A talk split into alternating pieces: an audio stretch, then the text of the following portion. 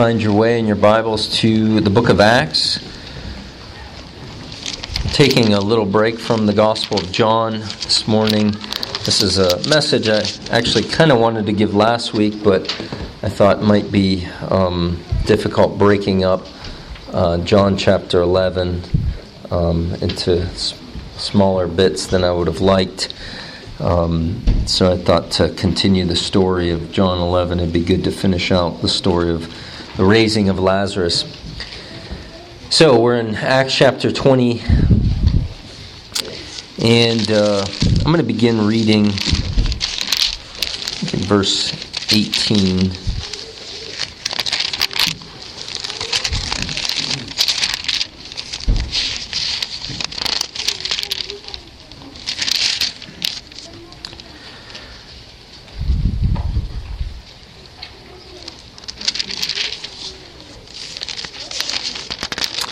Acts chapter 20, let's start in verse 17. From Miletus he sent to Ephesus and called to him the elders of the church. When they had come to him, he said to them, You yourselves know how from the first day I set foot in Asia, how I was with you the whole time, serving with you, serving you, uh, serving the Lord with all humility and with tears and with trials which came upon me through the plots of the Jews how I did not shrink from declaring to you anything that was profitable, and teaching you publicly and from house to house, solemnly testifying to both Jews and Greeks of repentance toward God and faith in our Lord Jesus Christ. And now, behold, bound in spirit, I'm on my way to Jerusalem, not knowing what will happen to me there, except that the Holy Spirit solemnly testifies to me in every city, saying that bonds and afflictions await me. But I do not consider my life as of any account as dear to myself, so that I may finish my course in the ministry which I received from the Lord Jesus, to testify solemnly of the gospel of the grace of God. And now, behold, I know that all of you, among whom I went about preaching the kingdom, will no longer see my face. Therefore, I testify to you this day that I am innocent of the blood of all men, for I do not shrink from declaring to you the whole purpose of God. Be on guard for yourselves. This is the verse we'll focus on this morning. Be on guard for yourselves and for all the flock, among which the Holy Spirit has made you overseers, to shepherd the church of God, which he purchased with his own blood. I know that after my departure, savage wolves will come in from among you, not sparing the flock. From among your own selves, men will arise, speaking perverse things to draw away disciples after them. Therefore, be on the alert, remembering that night and day, for a period of three years, I did not cease to admonish each one of you with tears. And now I commend you to God and to the word of his grace, which is able to build you up and to give you the inheritance among all those who are sanctified. This is God's word. Let's pray. Lord God Almighty, we come before you and ask for your help as we think through this important topic, this important teaching that is laid out in your word concerning the church. Lord, I pray that you would give in each and every born again believer in this room a passionate love for your church. That we would be devoted to her, to her well being, to her good. Of course, the church in general, the church universal, but even more specifically, this local church. Lord, we ask for your grace. We pray for those who are strangers of grace this morning who do not know you, that they would bow before the head of the church, the Lord Jesus Christ Himself, in whose name we pray. Amen. Some of you are familiar with a man by the name of Dietrich Bonhoeffer. He was not an evangelical Christian as we would understand that term today, but he was a courageous man nonetheless. He was a pastor uh, during the time of Nazi Germany. And uh, he was noted for being arrested in the midst of a plot to assassinate Adolf Hitler. And it was in the context of him being imprisoned and away from church family that he wrote a book about church, about life together in the church. It's a devotional book, and in that small little book, he writes these words The man who fashions a vision of what the church ought to be demands that it be realized by God, himself, and others. He enters the community of Christians with his demands, sets up his own law, and judges the brethren and God himself accordingly. He stands a damnant, a living reproach to all others in the circle of brethren. He acts as if he is the creator of the Christian community. And then he says these piercing words Anyone who loves the dream of community more than the Christian community itself, warts and all, becomes a destroyer of the latter, even though the devotion of the former is faultless and the intentions may be ever so honest, earnest, and sacrificial. Did you catch that? He said, Anyone who loves the dream or the idea of the church and not the actual church itself winds up actually destroying the church. And so I have a simple aim this morning that you would grow in your love and devotion for the actual church. For the church, warts and all. Now, why is it that sometimes people withdraw themselves from the church or have a kind of disdained view of the church. There's probably a variety of reasons. These are some that I've thought of. Sometimes people have been hurt by others in the church. And, and, and part of me is tempted to want to quickly dismiss that. I mean, we, we live in an age in which, uh, you know, everybody is so sensitive about everything. And, you know, sometimes you just got to suck it up, right? But the reality is, is that tremendous evil does sometimes take place from people who profess the name of Christ and even are in positions of church leadership. The local news just recently read of somebody who's a youth pastor at a church not that far from here who abused children under his care. I mean, what a wicked, evil thing. Now, Granted, a person shouldn't respond by that by disdaining all the church. I mean, after all, Jesus himself warned about hypocrites and religious leaders and uh, uh, who, who he called broods of vipers and whatnot. But nonetheless, in, in a sense, we can understand how somebody can unfortunately paint a broad brush with everyone in the church because of some wicked activity. Another reason might be there's so many problems within the church. There are. The reality is when when when the Lord Jesus speaks and exhorts husbands to love their wives as Christ loved the church, uh, he says, "Husbands, love your wives as Christ loved the church and gave himself for her." that he might wash her with the water of the word and might present her to himself without spot or wrinkle. Uh, the assumption is that the church today still has spots and wrinkles, but one day the church will be without spot and wrinkles. So there's problems within the church. But the reality is is that should not negate our love and devotion to the church. There's problems in marriage too, right? Does that mean you just say, "Well, I got problems in ma- you know in my marriage, so I'm just going to give up"? No. I'm not saying that the commitment to a local church is as high as the commitment to marriage, but nonetheless, we need to work through problems and seek to resolve them. Some people might think, well, I don't need the church to grow. And that may be somebody's attitude. I can, you know, I can listen to John Piper online. I can listen to John MacArthur, all the greatest preaching in the world. I can grow from that. I don't need a local church. But the reality is, when we look at the New Testament, the church is is a family. It's a family, and and is it possible that people can grow up without families and not turn out juvenile delinquents? Yes.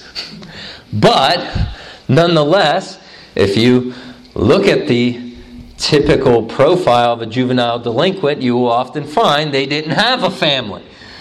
And, so the, the church is supposed to be a place where there's development and nurturing and growth and care that takes place just as there is in a biological family. And that's the normal place in which growth and development and, and, and help takes place so that somebody can turn out like a productive member of society. Well, in a similar way, to be a productive Christian, you need the church. Some may say, well, the church takes away from family time. And there may be a nugget of truth with this. Um, some churches have so many programs. You know, there's programs every night of the week that if you involved yourself in every church activity, it might be uh, causing you to neglect some of your responsibilities to your own biological family. But it is interesting when we read the scripture, I would say there's a sense that the New Testament teaches the priority of the church family even over your biological family. It may sound like a shocker. Now, what I'm not saying, I'm not saying that we're ever excused to neglect our responsibilities to our biological family because of responsibilities to our church family. But you remember that one occasion in Matthew chapter 12 when somebody comes to Jesus in verse 46 through 50, and they say that his biological family is close by. They say, uh, it says his mothers and his brothers were standing outside and seeking to speak to him, and someone said to him, Behold, your mother and your brothers are standing outside seeking to speak with you. And what comes off Jesus' lips, quite frankly, sounds rude, right? He says, but Jesus, it says, but Jesus answered the one who was telling him, says, Who is my mother? And who are my brothers? And stretching out his hand towards his disciples, he says, Behold, my mother and my brothers. For whoever does the will of, the, of my Father who is in heaven, he is my brother and sister and mother. Kind of shocking, right? Jesus seems to place a priority of the eternal family over the temporal family. I mean, because after all, isn't that what Jesus says in Matthew chapter 19 when, when he's talking about in heaven, there, there's not going to be any marrying or giving in marriage, but it'll be like an eternal family without procreation. So, there can be a variety of reasons. I'm sure you can think of more reasons why persons may kind of withdraw themselves from the church, but I want to give you three, what I believe are compelling reasons for you to grow in your love and commitment to the church. The first is that she is owned by Christ. She's owned by Christ. Hopefully, you're able to see that in Acts chapter 20. Just to give you a little bit of the context, I read it for you, but the Apostle Paul has summoned the elders of the church in Ephesus to him, and he, he, he thinks that he's not going to see them again, so he's giving them kind of like his last sermon. His last sermon that's, that's devoted to them, and these are leaders within the church. And uh, he, he gives them these exhortations, but in verse 28, he gives them this exhortation. He says, Be on guard for yourselves and for all the flock. So here he likens the church to a flock. Uh, that's one of the images that the New Testament uses when speaking of the church as a, as a flock. We saw it in John chapter 10. Remember when Jesus says, I have other sheep who are not of this fold. They will hear my voice. They will be, become one flock with one shepherd. And so he's telling these elders, who are evidently also shepherds, he says, Keep watch over the flock among which the Holy Spirit has made you overseers to shepherd the church of God which he purchased with his own blood. So notice who owns the church. He calls it the church of God. I take that as a possessive genitive, if you like grammar. He's saying that God owns the church, and we can broaden that out even a little bit more when we look at Matthew chapter 16, verse 18, when Jesus says to his disciples, I will build my church, and the gates of Hades will not prevail against it. So, whose church is it? It's Jesus' church, it's God's church. Which makes sense because he's the head of the church, right? And so, this should bolster our love and commitment to the church. Why? Because it's owned by Jesus, it's owned by God. That its value, in a sense, is a derived value because of Jesus' ownership of it. Perhaps an illustration might be helpful. Imagine if you came into my study and uh, you picked up a chalk holder. Remember those chalk holders? That's the piece of plastic that holds the piece of chalk so you don't have to actually touch the chalk. Imagine if you touched this chalk holder and I snapped at you and said, Put that down. And I so, whoa, okay. So, well, what's, what's the deal with the chalk holder? Well, that's not just any rinky dink chalk holder. That chalk holder was used by Jim Tressel to write plays during the 2002 Fiesta Bowl, in which the Ohio State Buckeyes beat the Miami Hurricanes for the national championship. It was touched by Jim Tressel on that magnificent day.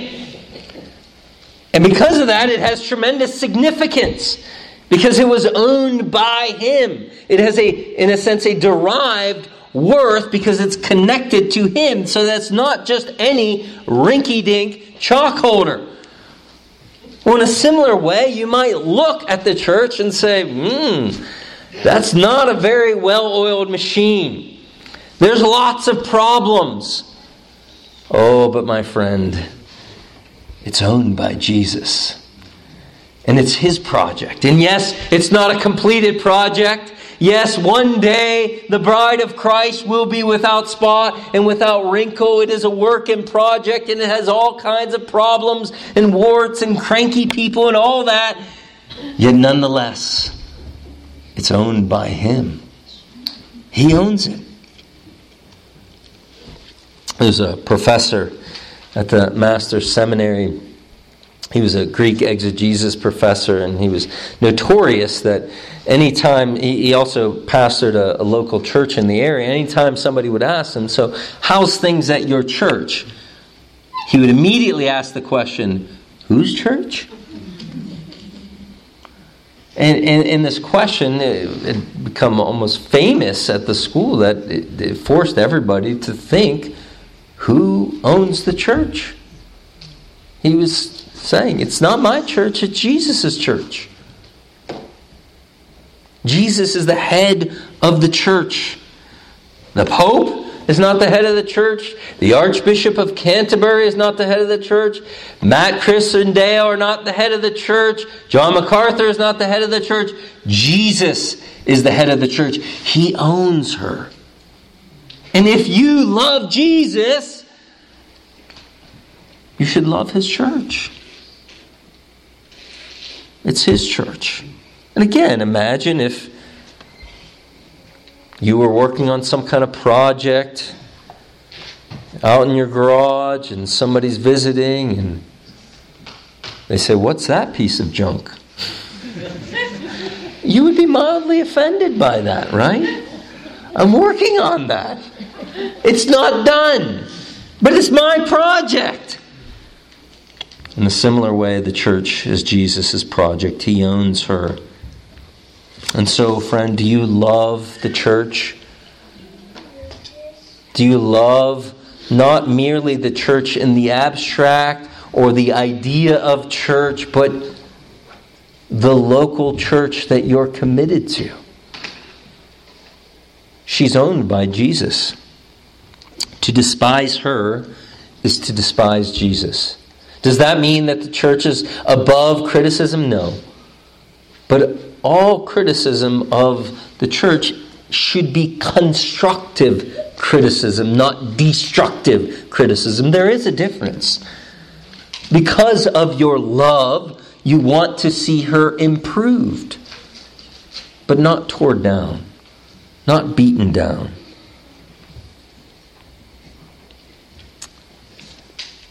When I was in South Africa, it was the first time I ever heard the term squatter. We would come to certain villages and there would just be thousands of little huts.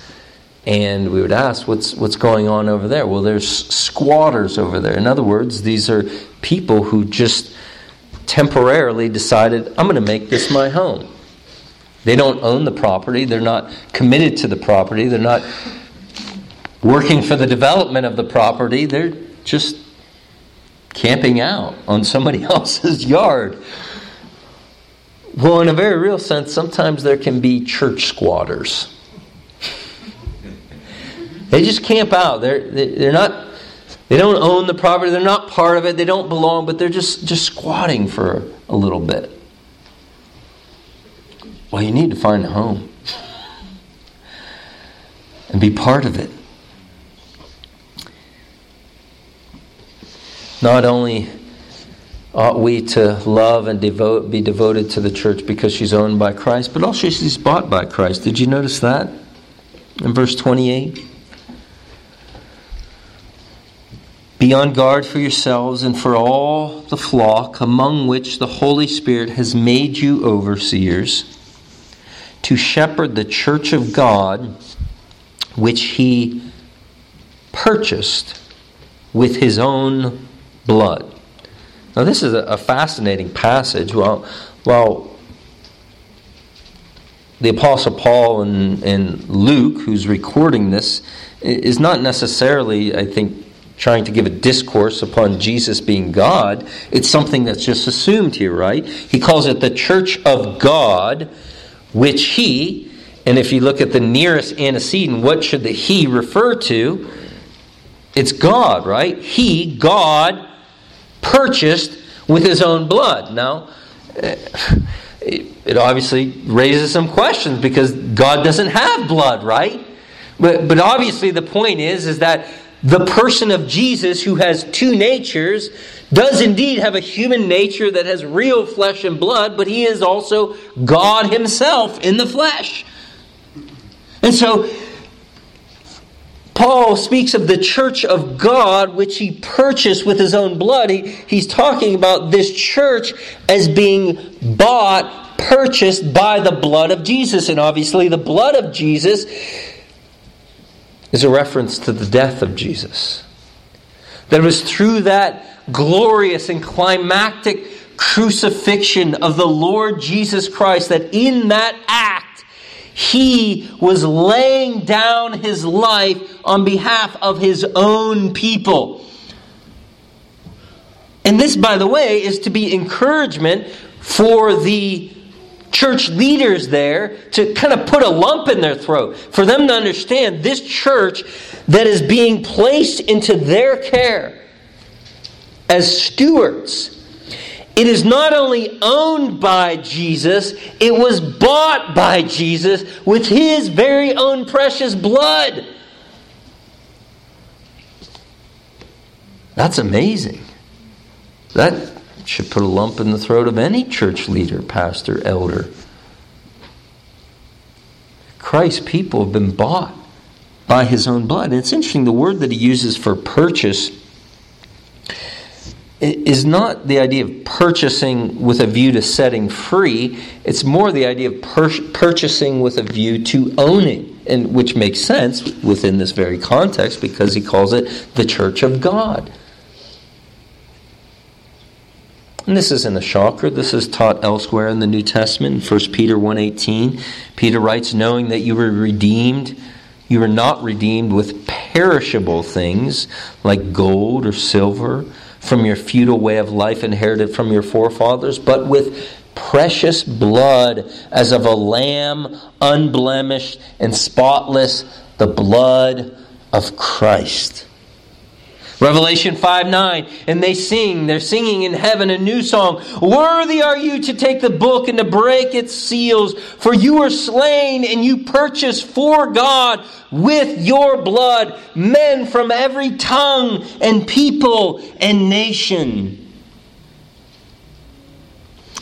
Now, I want to be careful at this point some people we you know we live in the, the self-esteem cult of today that the most important thing about you is what you feel about yourself and you need to think yourself very important. Sometimes that bleeds into the church culture and, and people will teach things like i know how special and important i am because jesus died for me.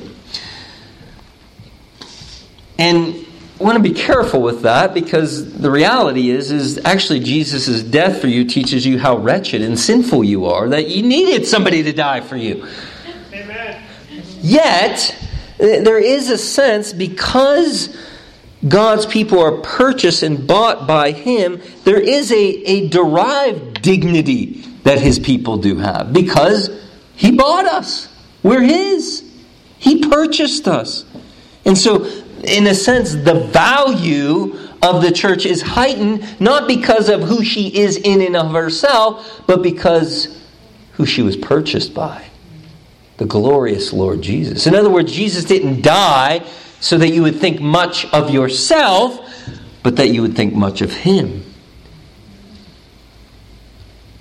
So we must understand, friends, that it is through Calvary's Hill that Jesus purchased his church. And, and this should cause us to love and be devoted to her.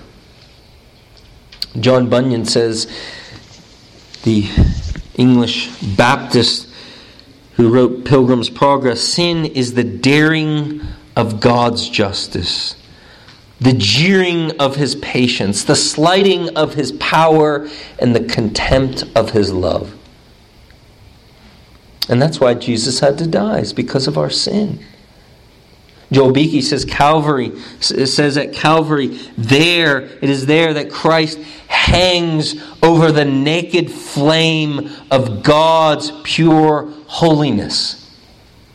That's what Jesus did, he, he hung over the naked flame of God's pure holiness to absorb God's holy wrath so that you and I can be purchased and be part of His own particular people. And so this should cause us to have the church, His people, as a special place in our heart because the church is bought by the blood of Jesus.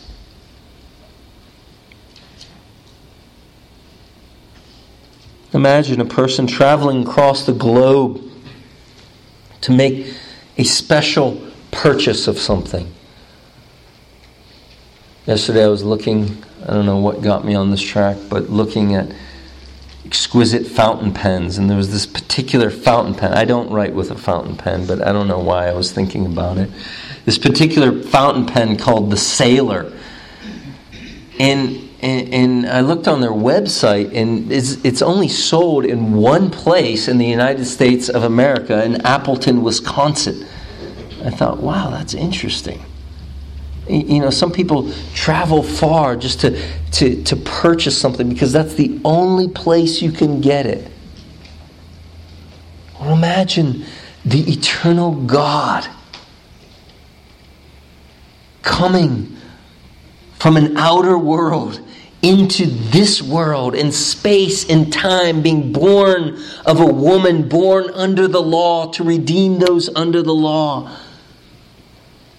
we say that must be a significant purchase that he's making. Indeed, it is. The church is bought by him. And again, look how this look look how this motivates Paul in the following verses in verse 29 and following of Acts 20 because the church is Jesus' church, because the church is bought by his blood. Notice his passion for the church in verse 29. He says, I know that, that after my departure, savage wolves will come in among you, not sparing the flock, and from among your own selves men will arise speaking perverse things to draw away disciples after them.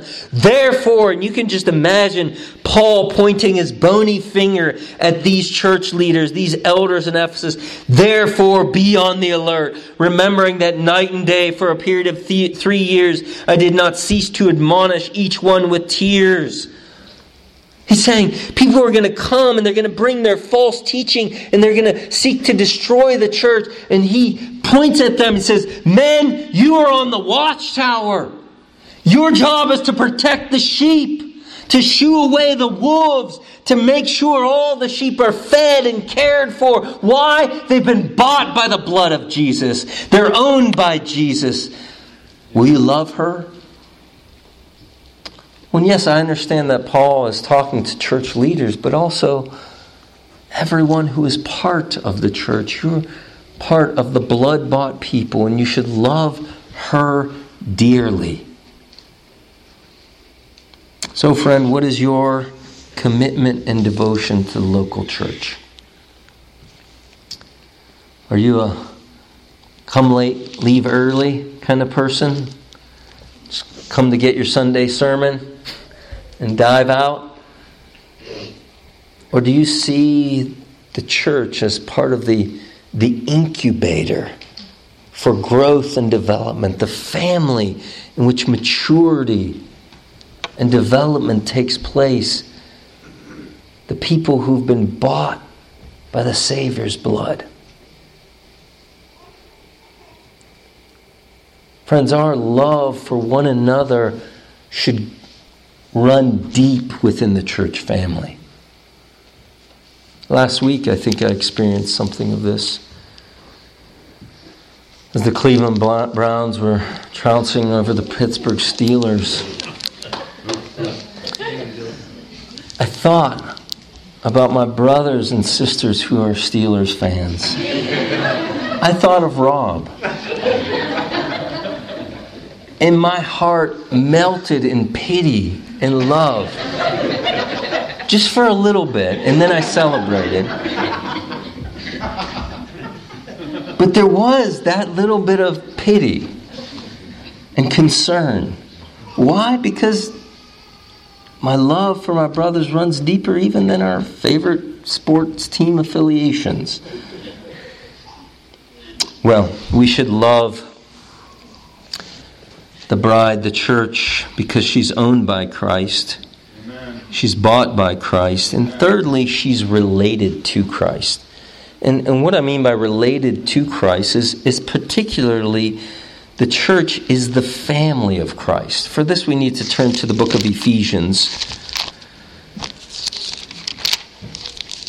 It's interesting. Sinclair Ferguson, in his helpful book on the church that he recently published, mentions that all the different images of the church, like bride, body, building, flock, they're all images, they're all metaphors that in some ways there's similarities, but in some ways they're different. But then, then he points out that when it comes to one of the, the commonly spoke of pictures, it's not so much the church is like her, the church is, namely, a family. The church is not like a family, the church is a family.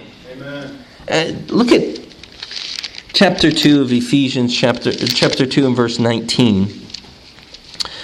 Paul says, So then you are no longer strangers and aliens, but you are fellow citizens with the saints and are of God's household. Now, now he uses a couple different pictures here of citizens, which suggests kingdom. In verse 20, he's going to speak of the church being uh, the, a temple, a building. But particularly at the end of verse 19, he speaks of we are of God's household, God's family. And he picks up on this imagery. It's, it's, it's actually something he's drawing from earlier on in this chapter. when we look in chapter 3 and verse 14, when he's praying for the church at Ephesus, he says, For this reason I bow my knees before the Father, from whom every family in heaven and on earth derives its name. And then he continues with this prayer. So notice he's talking to the Father. He's saying, I bow my knees from the Father, from whom every family, and then, so notice there's a sense, there's a a sense in which the, there's local families, but they're all part of the big family that's in heaven and on earth. Namely, those in heaven are part of the big family, and then there's local manifestations of the family below.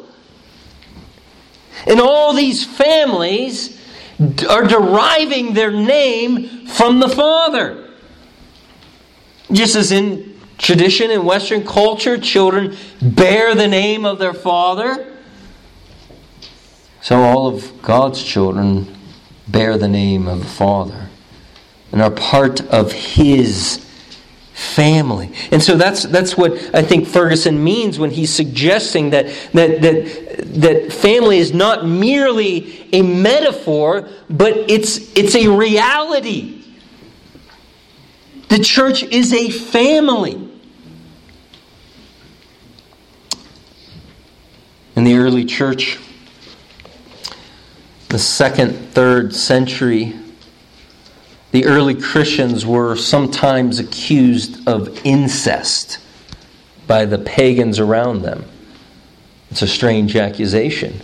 But what would happen would be the unbelievers around them would hear about Brother Bob planning to marry Sister Susie, and they would think, He's marrying his sister? That's disgusting. Not understanding that Sister Susie and Brother Bob were brothers and sisters, not biologically, but in the Lord. The Apostle John uses this language even in John chapter 2 when he speaks some within the church who are fathers, and some who are young men, and some who are children. The church is a family. And imagine with me for a moment if you came up to me after the service and said, Matt, you know, you're a real swell guy, but I really can't stand your family. That's not going to go well. Those are my people, right? And yet, somehow, Christians today can get away. I love Jesus, but uh, you know, I don't like the church. No, that's Jesus' family. What, what, now, I understand some people might have had uh, difficult times growing up in their biological families. Tragically, we live in a day and age of the destruction of the nuclear family that it's more and more an anomaly uh, for somebody to grow up in a household with two parents. But nonetheless, even it's interesting, even as a, as a foster parent, uh, one of the things they, they teach you, and there's not much good to learn from the foster classes, but one of the helpful tidbits they do teach you is that it doesn't matter how awful the situation that child came from, that was their home and they want to be there rather than with you. And, and, and that's true even with, with each of us and our families. We might not have had the best upbringing, but that was home for us. Those are our people. In a similar way, the church, the spiritual family, yes, there, there, there's grumpy people, yes, there's cranky people, yes, there's people that can be difficult, but those are our people. That's your family. You belong to them.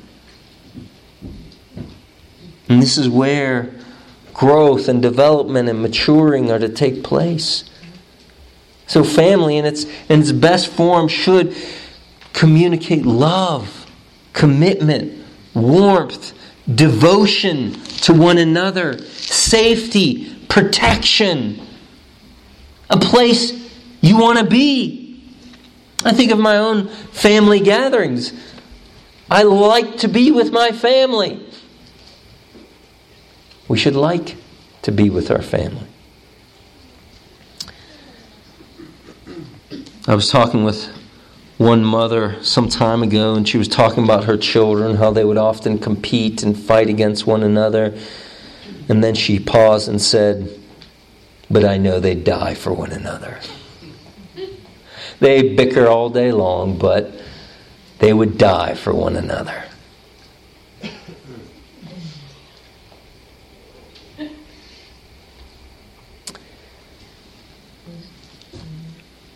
And Paul continues in this prayer in Ephesians. Drop your eyes down to Ephesians 3 16, 17. As Paul is praying for this family, he prays that he would grant you, according to the riches of his glory, to be strengthened with power through his Spirit in the inner man, so that Christ would dwell in your hearts through faith, and that you, being rooted and grounded in love may be able to comprehend with all the saints what is the breadth and length and height and depth, and to know the love of Christ which surpasses knowledge, that you may be filled up with all up to all the fullness of God. Did you notice Paul's prayer? He's praying that they would be rooted and grounded in love and that they would know the height, the depth, the width, the length of what I think he's talking about the love of Christ. In other words, the, the church is to be immersed in love from God, from the triune God, and that is then to be the outflow of their love towards one another.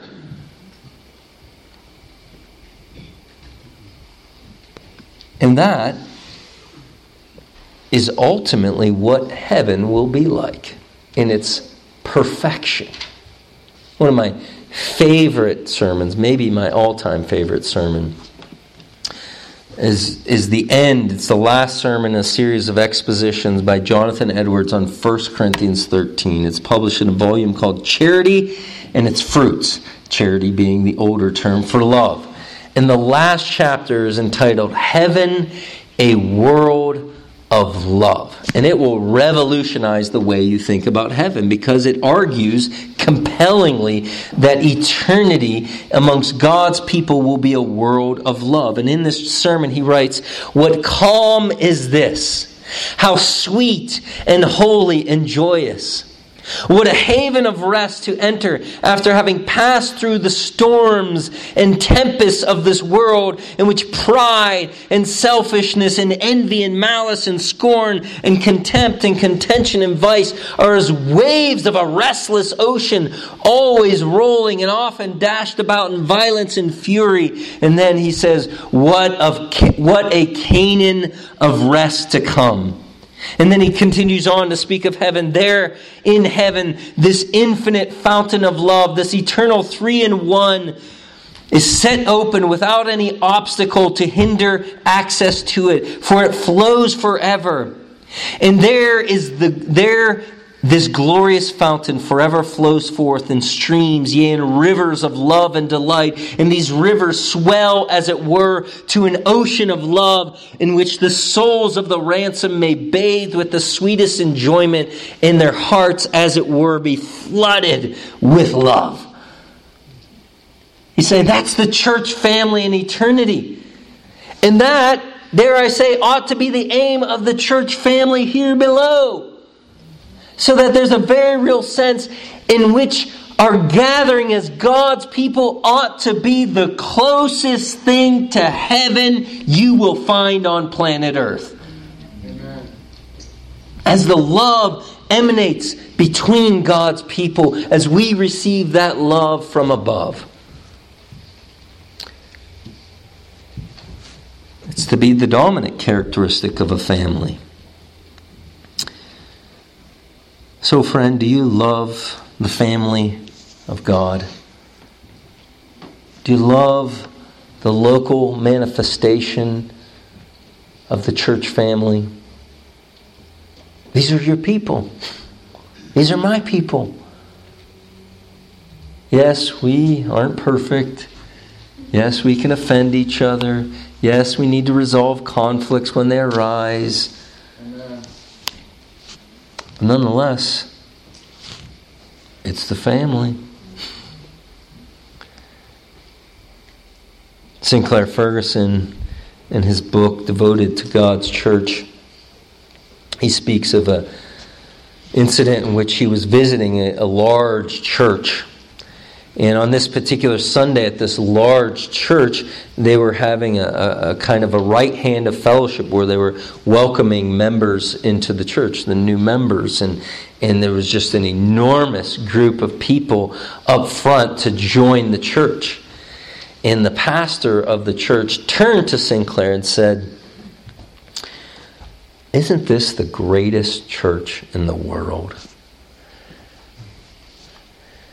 And Sinclair said he had to kind of restrain himself because all morning long he had been desiring to be with his own church family. And in his mind, he was thinking, actually, the same thing. Isn't my church the greatest church in the world? And yet, it dawned on him there's a sense in which that should be the sentiment of every believer his own particular church family he's committed to. Isn't this the greatest church in the world? Let's pray. Lord God Almighty, we know there's work to be done. We know the church still has remaining sin, still has spot and wrinkle. We're not naive to that. And yet, at the same time, Lord, you have bought her with your blood. She is your family, and therefore our family. And so, Lord, I pray. I pray for each and every member here at Sovereign Grace Chapel. I pray that you would deepen their love devotion to one another. They would not merely love the idea of church, but the church herself, your people. I pray for those who aren't committed to a local church, who may be visiting or, or maybe part of another local church. May this message encourage and bolster their love and devotion and commitment to wherever you would have them to be committed. And I pray for those who are outside the family sitting here this morning, who don't know you, who aren't part of your church universal. I pray that you would bring them in the fold, that they would trust in Christ alone for their salvation and find life eternal and find a new family. In Jesus' name, amen.